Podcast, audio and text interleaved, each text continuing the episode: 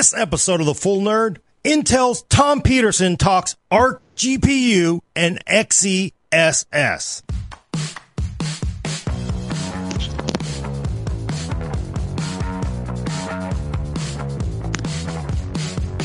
Welcome to a special edition of The Full Nerd. I'm your host, Gordon Mah Ung, with co-host Brad Chacos. Hello, Internet. And a very special guest, Intel's fellow, Tom Petersen. Hey, guys. Great to be back. And, of course, Adam Patrick Murray, controlling the horizontal vertical. I, yeah, I'm I'm back from vacation. I broke everything right before the show, you know. So sorry about that. You're you're actually seeing me on the a crappy little webcam. But Tom, it, the last time we had uh, uh, we had seen you. It was episode 10 of The Full Nerd. That was a long, long time ago. Wow. You were actually with a di- whole different company. Now, you know, some people are like, wait, uh, he, he left NVIDIA? Is this true? You're, you're at yeah, Intel now? Yeah. I've been busily beavering over at the blue team for a while and working on something that's really exciting that's going to be out here in the not too distant future. So we're starting to share a little bit about what we've been working on. Cool. Uh, and I, I, um, I, I have three questions for you, Tom. I know we already know you can't answer them, still got to ask. We'll ask up front. How fast is it? Is it is it going to be a, a, a Radeon and GeForce killer? Well, Gordon, that is an excellent question. And you know uh, right away, I'm not going to be discussing the details of performance, but I can say that, uh, you know, it's a brand new GPU. We've been improving the architecture ever since uh, we started getting into the discrete business. And, you know, this is sort of our second generation kind of for doing a full discrete card. And generation to generation, every, every kind of year and a half or so, we've almost doubled performance starting from Tiger Lake and then going to DG1. And, and now if you think about uh, our next next step is going to be another 1.5x in frequency and about 1.5x in perf per watt. So in terms of average, you know, kind of expectations, we're kind of moving the bar up. And the and the chip is not a tiny little chip. It's a you know reasonably sized, you you know, not an entry level GPU. So at the end of the day, uh, without talking about perf, I, I'm pretty excited. You will have a part that will compete. It sounds like so. I feel like we're going to be competitive. Our hope is to be competitive. Uh, and of course, the obvious thing in in the world of GPUs right now, just simply breathing is enough to be competitive. Can we? Can we? Now, that's not to say anything that performance no longer matters, but can we get a hint at what supplies might be like, or is that just way too too over the horizon too? That is way above my pay grade. And uh, unfortunately, I can't really talk about supply. It's a little bit sensitive, and it, it, has a lot to do with not just what I'm talking about, but Intel in general and the industry at, at, large. So I really, unfortunately, can't talk about supply. Although, you know, Intel's a big company. We're working with big partners. So we hope to have adequate uh, at launch, but it's it's it's again something I can't talk about. Sure, and but in general, if you have uh, only two vendors and the third vendor enters selling products, that generally means there will be more. So I, I think that's the takeaway people should at least. Yeah, generally understand. more is is good for everybody right now. It's good for all gamers to have more people competing for the discrete GPU business. I think everybody's struggling right now with where things are kind of crazy in supply and demands off the charts. So uh, I feel like this is actually a really great time for us to come in and and uh, expand uh, the the selection for everybody. Okay, uh, and th- so I want to make sure I, understand the official branding as well. I sort of thought XeHPG was gone, but I still see it mentioned in a lot of places. Is it? It is. It is a little confusing, uh, Gordon. So the, the way to think about it is ARC is our big consumer brand, and ARC is really talking about you know most things, most games have a storyline, and the, and our our GPU our journey is going to be a story as well. So ARC is kind of capturing that uh, that uh, that sense of of adventure and journey, and I'm pretty excited about the name. And you'll see details as we get closer to launch about what comes underneath ARC, because I don't think we want to call everything ARC. There's usually ARC something, and you know how that all is going to roll out is something that we'll talk about in the future. Um, and then you've got to start talking about architectures and code names and things. And that's where things start getting even more complicated. The way to think about our microarchitectures now is we're going with new names like Alchemist and Battlemage. And these names are those big design efforts that you do every once in a while, like, you know, roughly Kepler or Fermi or Pascal or something like that. They're the architectural code names. And then over time, you might see another code name that represents represents a chip or specific feature. And and something like XESS, which we, we disclose, could be called, you know, named totally different, just like say DLSS or, or FSR. So uh, the naming is pretty simple. Consumers are going to need to know about ARC and ARC derivatives. Our code names are going to be based on these kind of epic characters from gaming, Battle Mage, Alchemist, and others.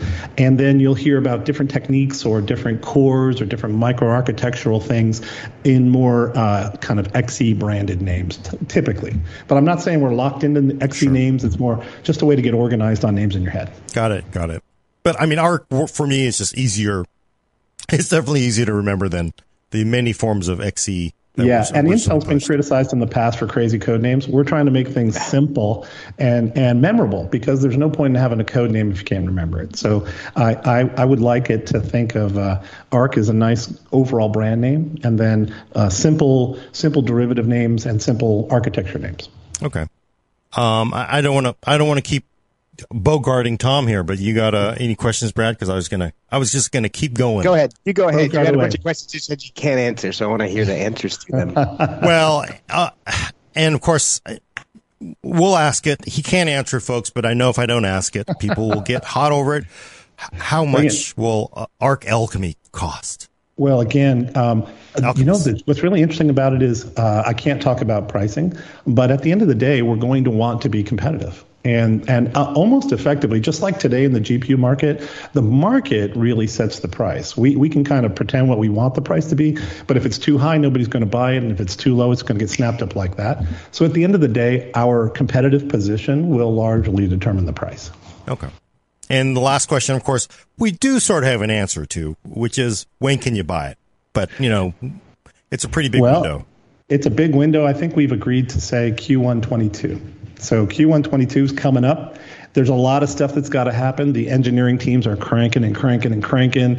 Everybody's like buffing this thing to make it just as beautiful as possible. But yeah, it's it's it's coming. Hmm. So, uh, so I, I want to ask for me what I I sort of love because you know competition. The reason why any journalist loves to follow anything is to watch the the drama of it all. So the drama of this everything basically to most reporters is basically a soap opera. So now we have you have you have green, you have red. They have been they have been locked in this pitch battle for a decade or more. Yeah. And they're the only survivors of a dozen 24 graphics companies. Epic. Epic. Epic. So now we have Team Blue coming in we have Intel coming in. And I just I just sort of love this whole drama of because you know, AMD has very successfully played the the guerrilla war warfare. They've played the underdog against Nvidia, which has overwhelming market share in des- desktop and even more in in mobile. And now you have Intel, this sort of third party. Where do you fit in here? Because you sort of have underdog, you have the clear winner.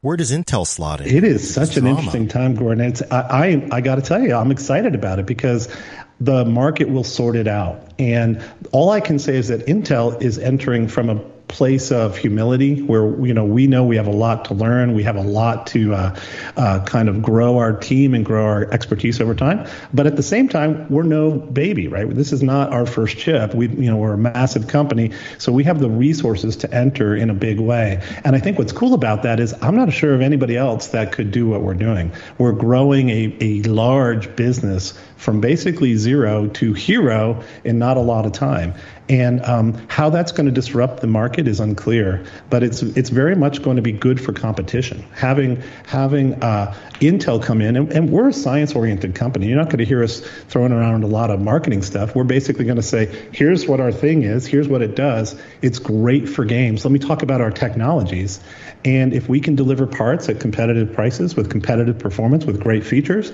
then we'll make a we'll make an impact on the on the market overall. But either way, it's good for gamers. Having having more competition in this segment, which is so starved for capacity right now, is definitely going to be a, a, a, good thing for the industry at whole. Now, the other thing we can do is, you know, we're a standards-based company. Intel invented most of the standards, and we're going to do the same thing with, say, uh, the IS, uh, the the game developers and game engine developers, where we can provide technologies that standardize across multiple hardware vendors. So you're not going to see us come out and say, "Hey, XeSS, that's our private thing, and and please go integrate it just for us." Instead, we're going to say, a lot of people are building similar technologies. Can we have a standardized way to do an integration for a game engine? And then underneath it, let us differentiate. Let us build our own engines to plug in. But let's try to make life a little bit easier for the uh, game developers and the game engine developers. So Intel has a lot of advantages coming to this because we have all the relationships with the software uh, ecosystem, and we have a great team that knows how to engage those guys. So to me, that's really what it's all about. We can bring our strengths both from hardware development, process, chips, architecture, and couple that with a strong software focus. Uh, and hopefully, you know, make it make it a, a little bit more uh, competitive for everybody, and, and that's the, to the benefit of gamers and so, Intel, hopefully. And and so, like, I mean, clearly, you have one side that very much likes to push, you know, leading edge proprietary systems because that's to its advantage, and you have the other side again, sort of pushing that guerrilla open source approach to it how does Intel fit in for both of those as far as? Well, I would say we're, we're kind of a, um, a middle. The truth is that there's good reasons to try both of those strategies. Uh, uh, this stuff is actually very hard. Like developing graphics algorithms and and developing software uh, SDKs is not a trivial thing. So I don't think you'll see us ever just sort of do a reference design and stick it on a website and say we're good. So we're not going to be like open in the sense that we are or not investing in developing that technology. On the other hand, being completely closed and proprietary and not uh, standardizing APIs isn't good for the industry in general. So what we're going to do is the middle ground, where we're going to invest the software and hardware development expertise. Like we have some of the best machine learning AI and engineers in the world. They're working on our implementation of XeSS.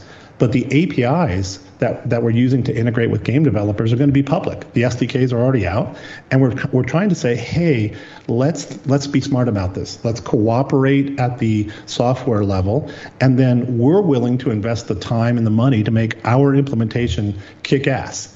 And I think over time, that's the strategy that's going to win. And that's one of the great parts about being the third person. We can come in and say, is there a way to cooperate together? And and hopefully uh, everybody will. Hey, I have a follow up question to that. Sure. That's actually pretty interesting. I look at from what I've seen of XeSS so far is pretty much splitting the difference between FSR and DLSS as far as the you know ethics behind it, like you were just saying. Uh, one thing that's interesting to me is that the Alchemist GPUs have so much XMX dedicated hardware, which are you know machine learning focused, kind of like tensor cores, right? Mm-hmm, mm-hmm. Uh, a couple of questions I have around that being one you guys have put a lot more of that kind of hardware into your GPU than even NVIDIA has. And I was wondering if there was a reason for that. And two, in the spirit of interoperability, I've never said that word out loud, I just realized. Good job. Uh, uh, when XeSS does go open source, will NVIDIA GPUs be able to tap into the temporal stuff because they have tensor cores that are somewhat similar to XMX? Yeah, it's a great question. So first of all, let's start off with the with the chip design. Now, I'm not really uh, uh, deep enough into what NVIDIA's current offering is in terms of their tensor core ratio to their to sort of their SMs. Um, but our our ratio is picked because we think we understand the workload. And uh, don't be confused. Alchemist is a gaming first device. It's not it's not designed to be a compute first thing. It's definitely a gaming first thing. So the MXM units that are there are strategic investment. And the way you can think about it is there are some big winds that are blowing in the industry. And the, and that, that that that lady or that guy coming down the street, his name is AI and machine learning. And right now that technology is being applied to post-rendered pixels with DLSS and our version of something similar called XeSS, but that's just the beginning. There's there's untoward algorithmic improvements that are going to come both to game engines and probably to games themselves to more deeply integrate AI style processing into all kinds of effects. So when when you look at our chips and you see, hey, there are there are some heavyweight uh, a systolic oriented architecture in there. Um, what's that mean? It means that we believe that uh, every processor is going to become more AI infused, and AI is going to be uh, affecting more and more algorithms over time. So I'm pretty excited about that. Now, your second question, what was your second question, Brad? I'm sorry. uh, so, since it's going to be in open technology at some point, uh, is there the possibility for NVIDIA's tensor cores to tap into those temporal effects and whatnot? Because uh, I know the fallback is DP4A. Yeah, uh, well, yeah, you're absolutely right. So the way the way I think about it is we we want to define APIs that the ISVs can the the software guys can adopt and do one integration, and then what we're hoping is that underneath that, every every uh, hardware vendor would provide sort of like a kernel that is optimized for their hardware. So as an example, you know, we have a team of guys that are in there with their like protractors and their tiny little loops, and every day they they optimize a fine kernel for the MXM or a units, the XMX units that are going to be the optimal fused kernel for this inference. It's like perfectly tuned. Now, we're not going to do that for AMD and we're not going to do that for NVIDIA. Of course not. But we want them to be able to provide similar work that would plug in into a standardized interface, right? That's the idea. Now, DP4A expands that dramatically because almost everybody has a DP4A style instruction, and uh, we're making the, the code that does that style uh, processing available publicly. So we're hoping that we'll just see that uh, sort of adopted more globally. But again, everybody's got to make the choice. Uh, do they do the work to make that investment? And uh, we're hoping they will. So, how do you think performance with the DP4A fallback will stack up against uh, you know the full blown implementation? Well, I don't I don't have the data on DP4A performance yet, but we do know that like if you were to do a sh- just a pure uh, sh- vector implementation, that it's dramatically slower in, in many cases. And uh, but the DP4A accelerates that a lot. But there's a trade off of quality and performance, and it's going to vary based on the details of the algorithm. So I would say DP4A will probably be a uh, maybe a lower resolution version of it, um, mm-hmm. but it, or it could be a lower quality uh, sort of resol- uh, up up upsampled image, but it's not clear yet exactly what the results are going to be. Uh, I actually have a follow up. Some uh, you said earlier. This you said this was made for gamers. Uh, one of the great things that I've always found with uh, getting a new GPU is that I can work on it and I can game on it. Or are you saying it's not going to be great for video editing applications or photo editing things like that? So definitely not. Definitely not saying that. It, it does have all the features that you'd want for creator. You know, Intel for decades has had the, some of the best media functions in the world. You know, we have dedicated media accelerators, we have encoders, we have decoders. So there's lots lots of good engines to accelerate media production, mm. and that's going to continue to be carried forward. We also have a deep IS, uh, a deep software engagement with all of the creator companies, and and what's really interesting there is that now this whole how do you become a great creator uh, device? It's all about how how deeply can I engage with the software ecosystem to adopt your mm. AI accelerators? Because at the end of the day, that's really where creators are moving as well. Mm. That's a good. That's a good point. Uh, do you guys have any game partners you're working with with XeSS so far? Uh, we do. We have uh, several folks that are already integrating. I, am not sure if we've announced them. I would defer to Nick because uh, I can't. I, I, can't take the risk and say names if I'm not All right. clear. Did you, do you? Do you know, Gordon? Did we already announce a couple? I think we. I know did. there was an Unreal Engine five demo during the uh, architecture day. So there clearly was. there's. There was. Yeah, there's and, and Unreal engagement. I, I, think Lisa mentioned two titles that we're working with as well, but I unfortunately yeah. don't have them over the top of my head. Go go check out Lisa's videos because I think she uh, she talked about it.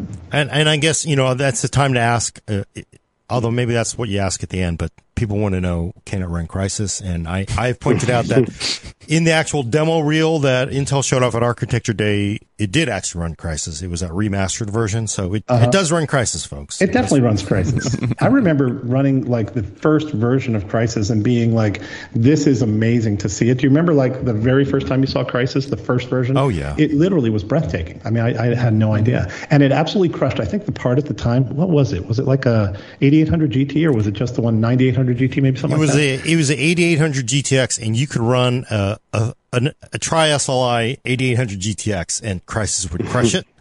And yes. of course, back then, you know, I, I do remember specifically because the enthusiast gaming, enthusiast PC community immediately went from like, you know, hey, bring it on to like, oh my God, we've been crushed.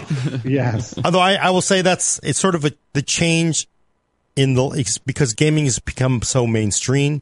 Back then, Crysis was viewed as this, you know, this you have to be able to run Crysis. I got to climb that mountain, and it is so mainstream now um, that now if you did have something that got crushed, a game that would crush cards, people immediately start to complain rather than say yes. like, "Wow, yes. this is just incredible," and I have to buy the next thing. It, it does you know, speak to a different audience to now. I think I think when you see now, there's going to be multiple hardware vendors that are basically providing these advanced features, DX12 Ultimate, all of the VRS, the mesh shading, hardware accelerated ray tracing, integrated AI engines. So there's now multiple hardware vendors that are all providing this beautiful landscape for software developers to really lean in. And there shouldn't be any, uh, there should be, uh, great willingness to kind of lean forward in terms of effects. And you can see this whole um, Unreal Engine 5 demo is just sort of leading into what's coming for PCs. And as a gamer, I know you're a gamer, I'm a gamer, everybody's a gamer, but I've been a gamer for a long time and I am super excited about right now. So it's it's good times. Yeah. Uh, I've, I've a couple uh, more driver related questions. Uh, uh Peter Jansen was asking about uh, support for, for legacy games like DX9, DX11, things like that. Uh, and then who was it? Rolling the Dice was asking about w- will you have full Linux support at launch? Well, yeah, on, on all that, you know, there's a huge install base of both DX9, DX11, DX12. None of that's going away, and we continue to work on our driver every day to make games run great. You can see we have a huge uh, effort in terms of day zero drivers, just getting early builds in and making them work. And it doesn't matter what uh, what API they're using, whether it's DX9 or DX11 or DX12. We're going to make all of those work great. We also, of course, support Linux. We have an open driver strategy. You can go out there and you know we do early integrations with most of the major releases. So you can see our strategy is to, yeah, we, we love Linux. Linux is, is very important to us. Vulkan is very important to us. And we're never letting go of DX. So think of it as, uh, yeah, you got to do it all. You want to be a, you want to be in the GPU business in the discrete space. You have to sign up to a large buffet of software support. And you guys are, or your the software team is working on bringing a lot of stuff that you see in like uh, Radeon settings and GeForce Experience over to the Intel Command Center, right? Like overclocking and various other things like that. Absolutely. Absolutely. And over time, you're going to see that's an area that we can, I think, add some value.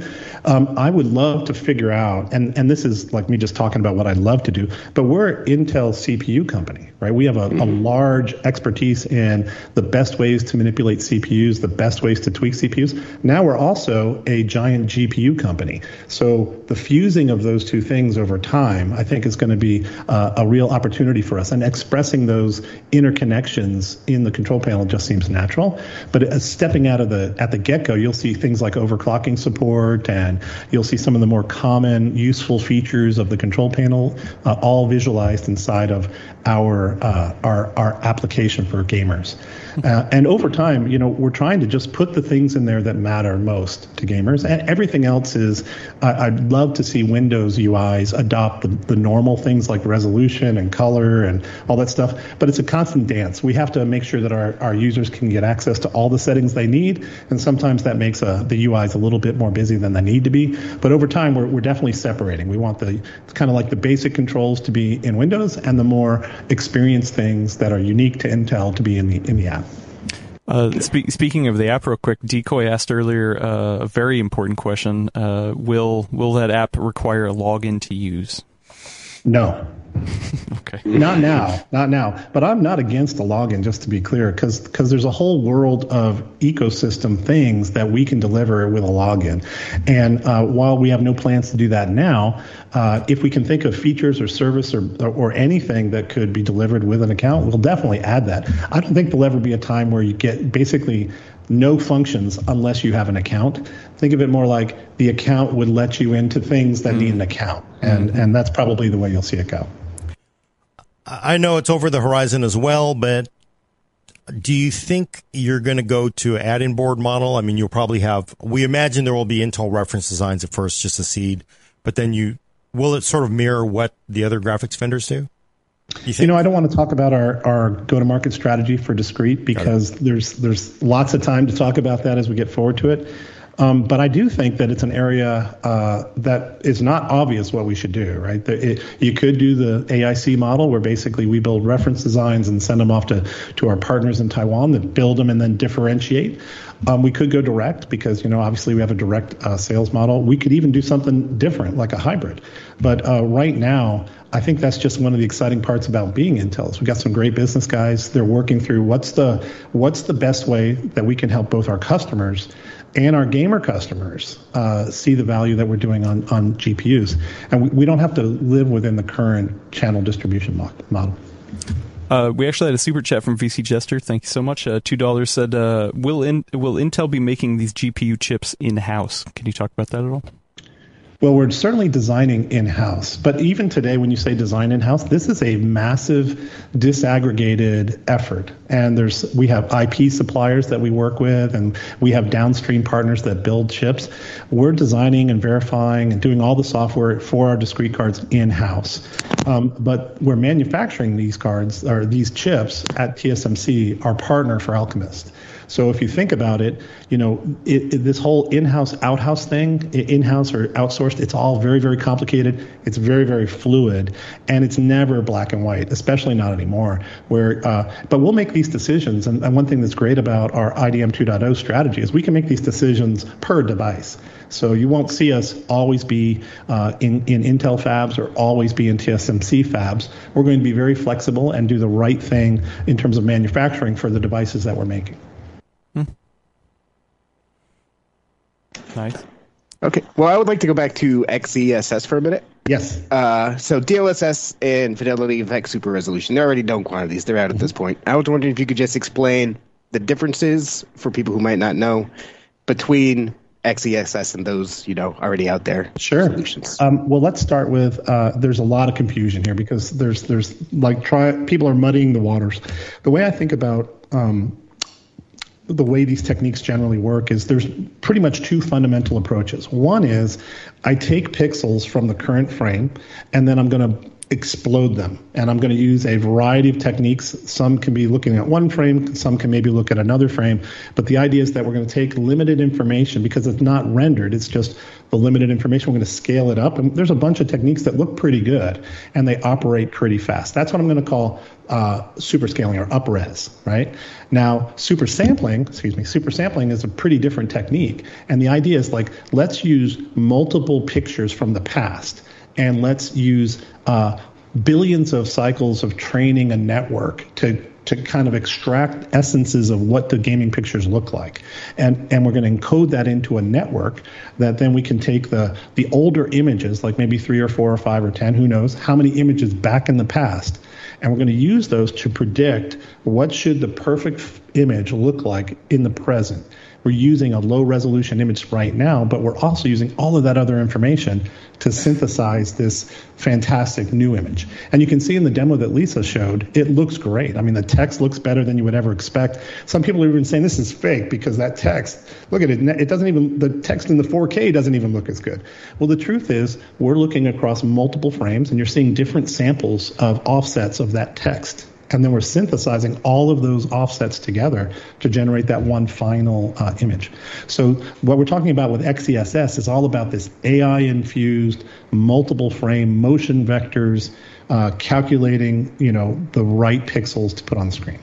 So it's a very different algorithm, and that's why you need a little bit more hardware uh, to make it work well. That's what the XMX uh, blocks are on on Alchemist. So that's my that's my way to think about it. Now DLSS, I don't have the details of what DLSS implementation is, but I can tell you ours is all based on uh, deep learning technologies using the the matrix multiplication. I'm sorry, matrix blocks inside of Alchemist, and it looks great. Is it generalized like DLSS 2.0 so it'll just work with any game if you know yeah, it's, it's, not game specific. So so the training and the network styles that we've done, uh, train once, run on many games. It's the only way this would ever work. You know, the idea of having uh, multiple different network weights for each with one game support that that model just breaks down pretty quickly, as you could see from the early versions of DLSS. Um, this version, our XESS, is uh, game independent. Now it doesn't mean it doesn't require game integration. It certainly does yeah. require game integration, but it's not a a, network that is per game. So some of the other techniques that are out there, Uh, they do very, very well at 4K and 1440p, but once you step down to 1080p, uh, image quality can sometimes suffer because yeah. they're jarring off so many fewer pixels. Uh, seeing as how you guys purposefully designed this to also work on the XE integrated graphics, mm-hmm. I was wondering if you have any thoughts about how XeSS will perform on that lower resolution. Well, the demo we showed was 1080p to 4K. So if you yeah. if you look at that demo, it looks fantastic, right? I mean, on 1080p screens. Like oh, if I have a 1080p laptop, how will XeSS? How how will that look? Because oh, like see. FSR kind of stumbles. You know, DLSS sometimes has issues. You know, I haven't looked at it myself directly. Like you're talking about a 640p render up to 1080p yeah. kind of thing. Yeah. yeah, I think it can look reasonably good, but honestly, I haven't seen it myself. Uh, and it's it's unclear whether or not that would be a mode we offer. It kind of will all need to be figured out as we start seeing more results. And if it, you know, honestly, if it looks great, tastes great, smells great, make it make it available, right? Mm-hmm. but right now, it's it's not known. Okay. Uh, we, we got a number of questions in, in various different forms uh, of the chat uh, asking about uh, mining you know, are, are there going to be hash rate limiters? Uh, what what are you going to do to combat mining and scalping and all that that sort of fun stuff? So mining and scalping and all that stuff, all that jazz. well, let's start with mining. Um, I am I am I'm a gamer and I'm not against mining. It's just that it's, it seems tragic that mining and gaming are going after the same GPUs because I think what's happening is the gamers are losing out in that in that race. Uh, um, and I'm not familiar. I, I, don't believe we have a, a, a mining uh, avoidance plan right now. It's still a little bit too early in our evolution. Um, uh, but on the other hand, you know, scalpers, uh, another one of those examples where it's an unfortunate phenomenon right now with bots grabbing cards and, and, and again, escalating prices. And that's more about a, a, channel question. How does the channel work and how can the channel provide some kind of access to cards that skip scalpers? And again, that's not really much that we can do about that, but um, it's certainly on our mind. And if there are ways, whether we go direct with some amount of cards or something like that to try to help some of this, it's a very tough problem. And I, I don't think there's um, any magic bullet right now that I'm aware of. Um, the hash rate limiting stuff, I think we're going to have to, you know, be a little bit quiet on that. It's not that we're not going to do that. It's just that I don't think we have a fairly, we don't have an articulated plan about that right now. Okay. Uh, moving over to some more um, questions that I, I'm interested uh, about uh, about creative applications. Uh, we got a ten dollars super chat. Thank you so much from Nori SS uh, asking um, how how about the uh, encoder performance? will it rival or beat NVIDIA's N- NVENC encoding quality versus performance?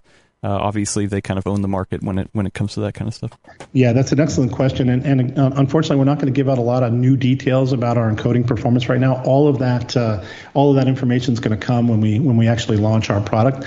Um, there's a long history of encoder behavior with Intel. You can go look back at like all of the technology, quick sync, and all that.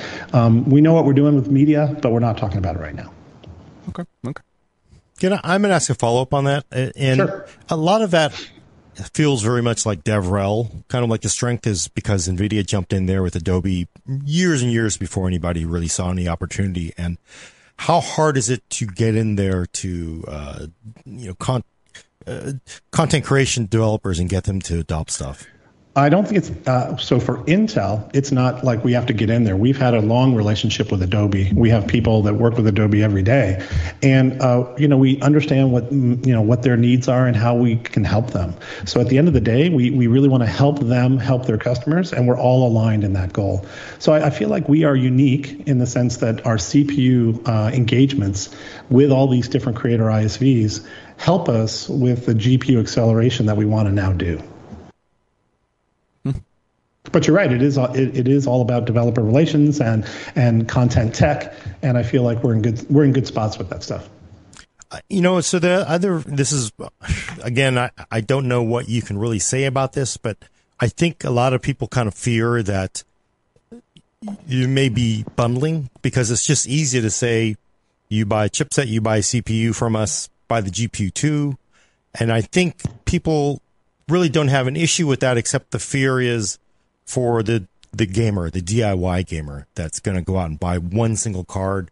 That feels like it just may take so much inventory out of their hands right now because it feels like job one is just getting hardware into gamers' hands. So instead yeah, of unfortunately, system. I think that's a, a, a good question. I, I, really feel like that's the first question that I really don't even want to pretend about right. because of the long history of that question at yeah, Intel. Yeah. So yeah, rather than uh, get fired in my first couple of years, there, I think I'll just go, good for you, Gordon. Good question. good, yeah. We'll answer that uh, uh, later. At uh, yeah, yeah. Get, get, back to my PR guys, and uh, we'll call you. I, I, just, I have a totally different question. Then I have a totally different question. Since you're on the line, I was always wondering now I have a chance to ask. So, is there a way that you guys quantitatively measure the visual performance of upscaling techniques like FSR and DLSS? Yeah. Like, is it all subjective? Is it is no. it quantitative? Yes. Yeah. yeah. It's super super exciting, and this is an area that I probably want to work at, work with you guys a little bit more. Is is now we're in this we're in this mode of transition where we're going from pixel accurate rendering is the only thing we care about. How quick can you do pixel accurate rendering? Now we're into a whole new world, which is how quick can you generate some image and hmm. that image may be good or it may be bad, but you did it really quick. We want to help the industry learn how to quantify how good those images are. So we've developed some internal tools that right now do like per you know you give it a movie it kind of looks at the uh, looks at the images in the movie it compares it to some base known reference images and generates a heat map of error based on perception. So there's some simple mathematics that you can do that will calculate you know different noise ratios and there's another one that's like a perception uh, uh, ai network looking at each individual region of the pixels. So i'd love to figure out how to make that a thing like, how do we make that perception measurement standardized? Maybe get some friends at NVIDIA to talk through it with us. Uh, but we'd love for moving the ball forward, uh, making quality less arbitrary, making quality more science based. And there is some good science behind it. We use it internally. Okay, great. Because that does kind of seem like that's where the industry is heading these days. So yeah, I, it, it's I, really I, hard to compare apples versus oranges versus. It's bananas. impossible. It, it's impossible. If if your every review has to be based on a like, look at this movie. It's it's too hard, and and there are too many cheaters out there to to make that be the way it goes. I, would rather say, let's get some science deployed here. Uh, let's make some easy to use tools, and then and then let reviewers you know figure it out. That's that's the way I'd like to make it work. Okay. It's a complex topic, though, Brad. I mean, there's yeah, there's no very. easy way to describe the quality of two images to a to a user that they're going to understand. And it is very subjective too. I mean, mm-hmm.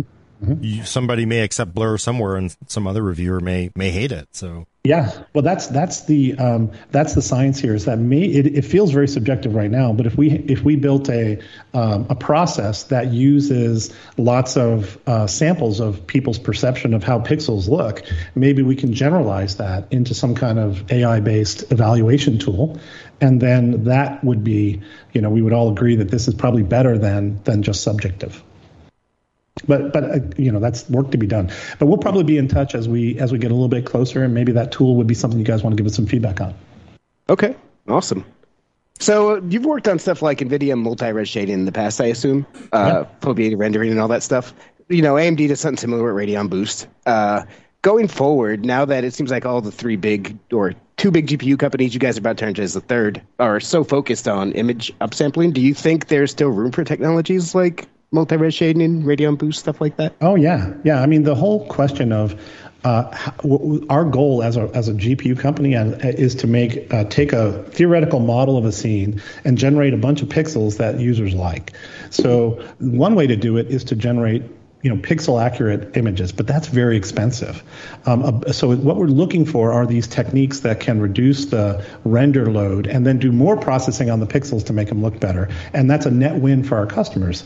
And so the question is, what are what's the set of tools that we can deploy that will will implement that thing? Super res is just one, or su- super sampling, generating images from multiple pixels, multiple samples is one way to go. But I think there's a lot of other techniques, and multi-res shading or or VRS style stuff is a great example, but there's many, many others that maybe would even go deeper back in the pipeline of graphics. Maybe, maybe you don't need to do tessellation anymore. Now maybe you can do some kind of AI decimation where you're actually reducing the geometric complexity of things dynamically, trying to optimize performance without impacting visual quality.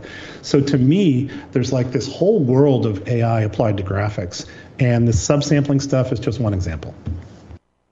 Excellent. Now it's starting to make sense why you guys have so many XMX cores. someday maybe they'll do something really cool, right? I do have a question about, you know, there's suddenly this fixation on, on the upsampling. Is this a recognition by all the graphics vendors that we are not going to continue to scale up to 8K and beyond very easily, and we need upsampling is probably the only way to get there? I don't know, Gordon. You, you and I have been doing this for a long time, and it seems like every couple of years there's one of these. Oh Jesus, how are we ever going to render at 1080p? That's never going to happen. Never going to happen. um, but uh, every time, you know, people find ways, and this is just along that journey. You know, where Moore's law is not dead, technology is not stopping, uh, and graphics innovation is really just getting going. And I, I feel like. Uh, I'm excited to see all the upsampling and super sampling techniques, but um, honestly, there are other techniques that I'm even more excited about. So all of that stuff is great, and and if we can deliver better experiences because of it, then we're all winners, right? I, I would love to figure out, you know, how can you do like fully hallucinated images that are based that are correct. You know, when, when I say hallucinated, I mean AI. You've seen like these uh, fake big fakes and all that kind of stuff, deep fakes. Those are hallucinated pixels that were never presented to the network. The network just got trained on Obama, and then it took a picture and it kind of created a picture that's like Obama. Well, if we did a good enough job, you could actually someday imagine, well, all of this traditional rendering that's happening with you know triangles and and textures and and shaders, maybe all of that someday could be sort of reduced and and you're taking those raw inputs into a network. Like in in nirvana you love these networks to just do it. Like why is there not an ai to do rendering? Um, it's because it's super complicated and it'd be a giant network and there's optimizations but that's the way we're head, that's the way we're really heading i think AI, man, it's big. Trust me, it's gonna Uh, be big. I I have a couple platform questions. Uh, ooh, boy, uh, man, somebody asked it earlier. Um, oh, uh, Phil, uh, Pilukun was asking about um, if if somebody has an Intel CPU and an Intel GPU, what kind of benefits can they get from having uh, both? So will, there, will there be a way that it'll play better better together? Well, we hope so, and uh, it's an excellent question because it's it's one area that I am super excited about. We we invented a technology last year. We called it Deep Link, and and what Deep Link does is it's it's different. It's a, like an umbrella. It's a collection of technologies where the integrated graphics works better with a discrete graphics that's Intel. Well, Deep Link also talks about well, it's an Intel CPU working better with an Intel uh, graphics chip of some kind. Right now, most of those technologies are either related to media offloading or it's related to power management. Um, so if you think about it, balancing better between the CPU and the GPU, that's an obvious thing that Intel can do better together because we own both pieces of that silicon, both stacks. Um, but there's a lot of other opportunities. I mean, the, the nirvana would be, hey, can I use my integrated discrete gra- my integrated graphics inside of the CPU to do something useful in render while I have a discrete graphics chip from Intel? That would be nirvana. And uh, so imagine that we're trying to figure that out. It's super super difficult. But the good news is there's already something called hybrid. And what hybrid is, is you render on a discrete GPU and you copy that image over to the integrated GPU, and that's what displays. So that data movement is already happening, and it happens not just for Intel graphics uh, discrete plus Intel iGPU, it happens for NVIDIA graphics discrete and, and Intel integrated graphics. So that data is right there. We just have to make sure we use these little brains and figure out what would be useful to do in that spot. And it's it's it's it's you know things like super sampling come to mind, right? Where where you where you say, huh, uh, I've got a nice graphics chip, a nice GPU sitting right here. I've got an image. I'm getting ready to display it. What what should I do to it? You know, there's lots of good stuff there. Yeah, why not use the silicon you've paid for on the on the chip, right? Why not put it to work?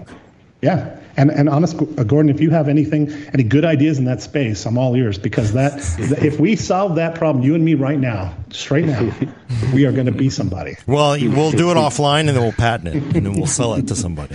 Yeah, that would work out for me. I can tell you right now. uh, uh, kind of a funny question to, to piggyback off that one. Uh, Flash Photo asked earlier, um, uh, will will dual GPUs uh, be a thing with Arc? Can can you bring that back? So uh, I think what the the, the uh, what was the what was the name of the questioner again? Uh, Flash Photo.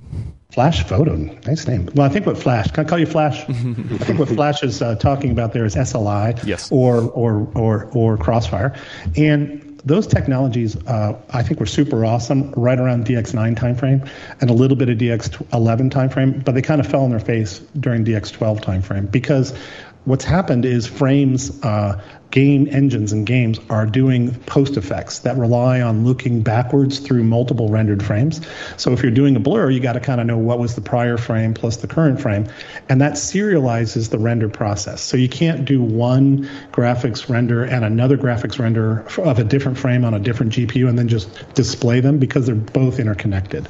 So that's what basically made SLI and Crossfire ineffective. Mm. So what we need now is a different method of distributing work across multiple GPUs and then bringing it back together in a way that has an additive benefit. And that problem, trust me, is very, very difficult. Um, so until we solve that big nut, I don't think there's going to be a multi discrete GPU thing that matters at all. But that's not to say that if we solve that nut, you know, that would definitely be a thing. Um, but that's different from uh, what I'll think of as multi-chip uh, devices. So if you look at a lot of devices today, they're being manufactured with multi chips. And I think that technology is definitely going to come to graphics, where you have a very high bandwidth interconnect, much like what we're doing with um, our, our, current Alchemist, where there's a very high bandwidth L2 cache with high connections between these cores. If you could do that on a multi chip package, well, then it's not really multiple chips anymore. It really looks like one big chip. And so I think that will happen. And that does require software work, but it's not going to be crazy. Hmm someday, someday, I think we're going to be coming full circle, circle and seeing multi-board, uh, single frame processing. But we're just we're just not there yet. And I mean, the, the problem there is that there's just not even. I would imagine PCIe five would not be enough for that. Not at all. Not even close. So now, if, if you think about CPU arch- or GPU or, or even system architectures, there's this thing called SMP, symmetric multiprocessing, where every device sees all the memory uniformly from every other device. But there's also another thing in compute called CC-NUMA. And what CC-NUMA is talking about is every every cache is an island, and some latencies are very short, and some latencies are long, and there's protocols to make it look like it all is symmetric, but it's really not. Now that's really more likely the scenario that we're going to end up in on graphics, where there's like different latencies depending on where the data is, and so you would need a, like a, a new software paradigm for managing memory in that case, and it's possible. It's just a giant chunk of work, and and someday I hope to look back on you know 2023 or 2022 and say that was the year that blah blah blah invented that blah blah blah thing, and now you know we can do great scaling of, of GPUs again. So someday. Uh, I, got a couple more questions uh, before we get out of here. Uh, Reps Up 100 was asking, and other people were wondering, uh, will Intel Arc work with adaptive sync monitors? Absolutely. Adaptive sync uh, near and dear to my heart. And I, I would say that uh, we're going to do a great job on adaptive sync. I will also tell you that um, all implementations of adaptive sync are not the same. And so even though there's like um, an adaptive sync monitor, there needs to be significant work done on the driver side and also in the ecosystem side to make sure that's a great experience. So having Intel come into the space and supporting adaptive sync, I think will give that ecosystem the boost that it needs to get cleaned up a little bit. And I, I think uh, when we when we launch Alchemist, you'll hear a lot more about how how can we make it uh, uh, the adaptive ecosystem much better. Maybe if you um, if Intel comes up with some branding and then you just simply have monitor makers put a logo that says Intel Adapt, maybe Intel Sync compatible. Gordon. Gordon. It works. Wouldn't that be a great idea? Wouldn't that be a great idea? I, I, I will. I will say that uh, there are some real technology issues with adaptive sync and and G Sync. I, I, hate to say it, but there are, and um, we can fix a lot of that in the driver and make the experience of adaptive sync monitors awesome. Nice. No, and I agree. It, it is a mess. Adaptive sync is is is still a mess, but you know. yeah. And I don't know if a logo or a brand alone would would make a difference. You know, you don't want to. We would not want to come out and say uh, Intel Sync compatible with a logo if it sucked. Yeah. Right. it would need to be awesome, and uh, I think that's the uh, that's the idea. Hmm. Cool stuff. Um, uh, kind of an in, in-depth question from uh, Mike Buzz Buzzzone uh, Bruzzone Mm-hmm. I'm gonna let's call him Mike. Yeah, Mike. Mike, good old Mike, friend of the show, Mike. Um, well, multiple multiple questions, but I'll I'll stick with the first one first. Uh, will consumer GPUs uh, stick with a, a seven nanometer legacy on depreciated cost for mass market volume versus increased cost, uh, increasingly costly nascent? So five, four, three. Ah, so um, great question. I think at the end of the day, there's always a uh, a business balance between pushing the you know bleeding edge uh, foundry process to get that big die shrunk down so you can get adequate yield to have a product.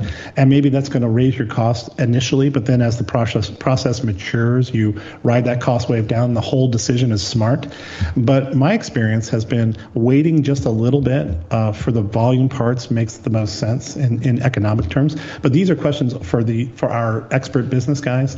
They have very d- detailed models about you know uh, cost curves and yield and defect densities and sizes of chips and all that stuff. And every chip and the process that it goes into is a very complex decision. So unfortunately, there's no there's no general answer to this question, but we will definitely be riding the, the, technology trends forward in discrete graphics. And you'll also see older chips or some other chips that make more sense in older processes. whether that's a performance cost thing or may, maybe it's a capacity thing, there's lots of reasons why you'll see a, a collection of technologies over time. Nice. Uh, we do have a, a laptop question. Uh, Rowan, Ooh, do it. Yeah, Rowan is asking. Uh, um, I mean, obviously, if it will come to laptops, but uh, will in, will Intel still release laptops with AMD or NVIDIA GPUs once ARC has taken off? Well, um, let's see. I feel like I don't want to answer that question, but I'll give you a little bit of hint to that. In, in, I, Intel doesn't release laptops. I, I, will answer it. I will answer it. Intel doesn't make laptops. Uh, that would be up to MSI, ASUS, Dell, HP, etc., Lenovo to make the laptops. I would think they sell. They always work in their own business interests. So I'm I'm going to guarantee you there will be Intel and AMD CPUs paired with Intel, AMD, and NVIDIA GPUs going. That is an excellent answer. In the near term, although I'm I'm I'm actually I'm looking forward to Intel having control of CPUs and GPUs, as well as AMD having control of CPUs and GPUs and how they can make them both work closely to improve our experience. But I'm also sort of afraid that that eventually comes to a head with, you know, everybody always playing nice. So we'll see how that, that, but that is so far, so far away. I, I don't, it is. I don't know. It's not a problem that we, we have in the short term for sure. Yeah, definitely not but he can't answer that. But I already answered it. they, you will be able to. There will not be. No, there will not be. So there will be. Good answer, Gordon. I'll I'll answer that. Don't answer the question. No, that's when that. Excellent. All right. So I got I've got a little bit of time. What what what do you got left on your list? Adam, any more for the audience? Because I definitely want to get the audience. Or Brad, I don't want to. I have to ask plenty of questions. Uh, I did. did I, oh yeah, no, Brad, go ahead. No, you go ahead. I've crossed off. I have a big list. You can't see it with the Zoom background, but I crossed off most of them. Nice. Uh, well, we, I like to be open and you know talk about what's interesting. Yeah, we we, we, got a, a quick one from uh, John uh, Dokic. Gave us uh, two dollars. Thank you so much. Said, uh, will we see Optane chips on GPUs? Ooh, uh, uh, I don't know the answer to that, but I, I, can say it's an interesting idea, like having a large uh, non-volatile storage on a on a chip. I don't think it really matters right now for for most gaming cards, and I don't think the ROI would make sense for a gaming card. But there might be some larger compute style, uh, data intensive AI thing for it. Um, so I, I would say I don't know, but maybe. Good question. Uh, last last fun question. Uh, Chris Livingston asked uh, asked Tom if he gets to hang out with Ryan Shrout. I love their old PCPer interviews. I love Ryan. I unfortunately with COVID, I don't get to hang out with anybody. It, with COVID, what I get to do is sit in my my my room here. Just, just, this is this is this is what I hang out with in COVID. But I do love Ryan. You know, he is now he's had another child. He's got a little boy and a little a lovely little girl, and they live in, in Kentucky. And I get to see him about uh, once a month on video. And I've invited him here recently, but he he he hasn't come. COVID, mm. man. So I, I I. I want to ask one last question, Tom, because I know you're you got to go. This has been wonderful. Thanks for being here. But so obviously, Intel, you're going to be coming out with this shiny GPU. The entire world is is rooting for Intel, which is frankly right a different. Let's let's be honest. It's It's great. as a Warriors fan, nobody likes Warriors, and and you're going to be in this fantastic position. There's going to be an element that says it's going to be the accountants. They're going to say, "Let's make some money here." I, I would encourage Intel. Let's, you know what? AMD and Intel have been messing with you for years and years and years. Here's your chance for a little payback. So make it so Jensen and Lisa like take their paperweight and throw it across room at the bulletin board. And I say that because I think Intel being as disruptive as possible to AMD and Nvidia is good for consumers, good for gamers. So that's my suggestion to push back against the bean counter and say, you know what? Let's book some revenue. I like revenue. Shareholders like revenue. I like revenue. I Let's like think, think long term revenue. We, we're building a Long-term. brand here. One, one thing I would, I would, uh, so Gordon, thank you for that. And I, I- think all of us at Intel appreciate that, uh, you know, we're doing something hard and, and we're coming from a, a place of humility where we just want to get good work done. And we're not going to be like, you know, uh, uh, overhyping what we're doing. It's going to take a long time and there's a lot of work here. It's complex stuff, but I'm excited with the progress that we've made. And we have the support from our board and from our executive leadership. And I feel like, you know, we're, we're on a really great path but we're going to need help. We're going to need help when we get out. So, Gordon, looking for it. Brad, looking for it. Um, as we get closer and we start having, hey, here's what it, here's our little baby, here's our baby. you know, that's when it's really going to get real, and I'm, I'm excited about it. I, I think everybody is too. So, you know, I mean, clearly the excitement is, is there. So Yeah, just got to see some parts. Cool. I'm with you. Let's uh, let's take us out, Gordon. Okay, thank you for being here. Uh, check back next week for your fix of PC Talk on the Full Nerd for audio listeners. Subscribe to us on iTunes, Google Play, Spotify, and Stitcher. And please leave a, re- uh, a comment or review every time you do. Uh, Intel messes with AMD and NVIDIA graphics to the betterment of gamers. Send questions and comments to the full nerd at PCWorld.com. Thanks for coming. I'm Gordon Ung with Brad Chacos, Adios. Tom Petersen of Intel, Thanks, guys. It's been great to talk to you. and Adam, Adam Patrick, Patrick Murray's going to hit the off switch. Uh, Nori Thanks, SS Nori SS wants to know: uh, Are we getting Zachary's pizza after the stream? If so, who's buying? I had some on Friday. Okay, yeah. All right, let's uh, let's get out of here. Bye, everybody. See you guys. Oops, wrong button. Thanks, Gordon.